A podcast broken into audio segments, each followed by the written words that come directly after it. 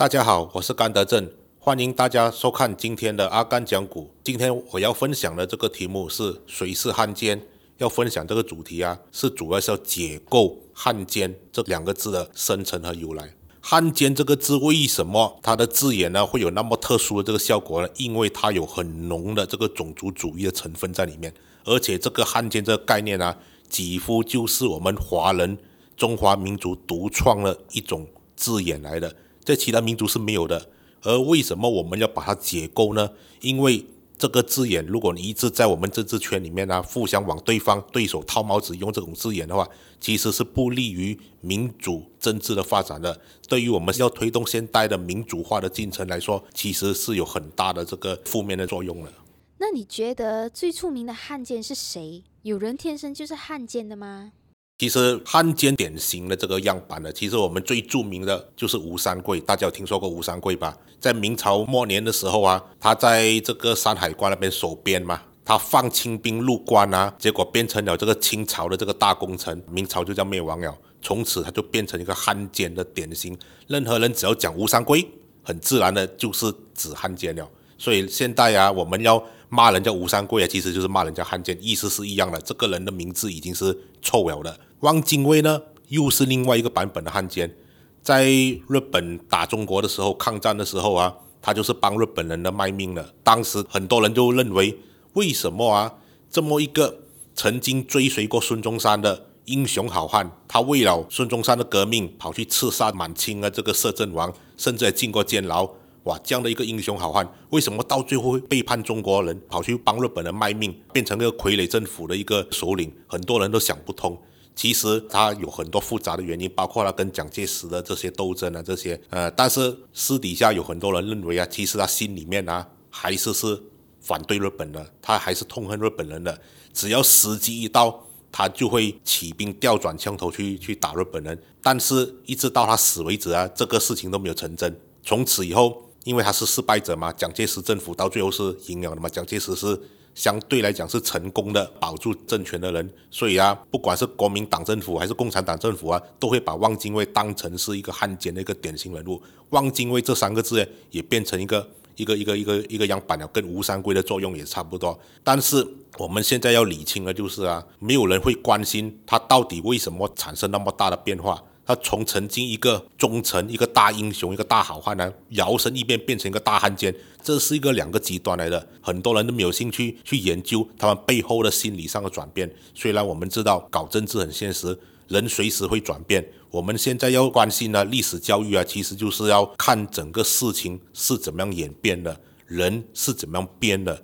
因为人性是非常复杂的，如果我们没有把这个秩序啊把它搞清楚的话，我们一直纠结在它的表面上的这些罪行的话，其实对于整个民族的这个进步。这个民族的这个和解啊，其实是不利的。所以以后在公共空间讨论任何事情的时候，不要动不动就套对手帽子，汉奸啊、吴三桂啊、汪精卫啊这些这种刻板化的概念啊，其实对我们推动整个民主化的进程，还有打造一个理性论证的公共空间，其实是没有好处的。那为什么华人喜欢骂人是汉奸？鬼佬也有汉奸吗？所以，我们现在要理清还有解构汉奸这个概念之后啊，其实我们可以参考一些比较先进国家的一些做法，尤其是欧美国家的做法。像德国人，他没有德奸的概念，而且他里面呢有很多纳粹战犯的，他为了要让自己洗脱这种。让他的这种灵魂得到救赎，因为毕竟他大屠杀的这个罪行啊，对整个德国人来讲啊，他的民族的灵魂来讲是一个很沉重的一个罪责来的。但是他们通过审判这个纳粹的战犯呢，他们就得到了这个救赎。法国人里面也是一样，法国人当时被德国纳粹占领，有很多法国人私底下也是跟德国的这占领当局合作的。他们这些通敌者过后，他们怎么样呢？他们当然不是直接抓来杀掉了。他们都是经过很多法律司法审判的程序啊，将他们定罪，然后让加害者跟受害者也有机会出来讲东西啊，还原整个历史真相，全部都有 document，就是写在历史书上面的。这个就是要让后代子孙了解整个历史的过程，为了避免这种惨痛的教训再度重演，我们就必须要让整个事情的经过啊，尽量详实的向后代子孙去交代，而不是说直接贴标签，说对方就是这样的人，直接把他杀掉，这样就了事。这种东西你做的话啊，其实后果会更严重的。很不幸的，我们马来西亚就曾经经历过这样的一个阶段，因为在第二次世界大战日本人占领马来亚的时候，有部分的华人其实也是被逼。跟日本人合作的，他们为了自保，也可能有出卖自己人的这种情况，多少都会有的。但是在日本投降之后呢，马共游击队走出森林，他们当时就杀了很多华人自己人。这些人其实也没有经过审判，连审判上庭为我自我辩护的机会也没有，就直接被杀掉。这样就为后来的后代子孙呢留下很多历史问题，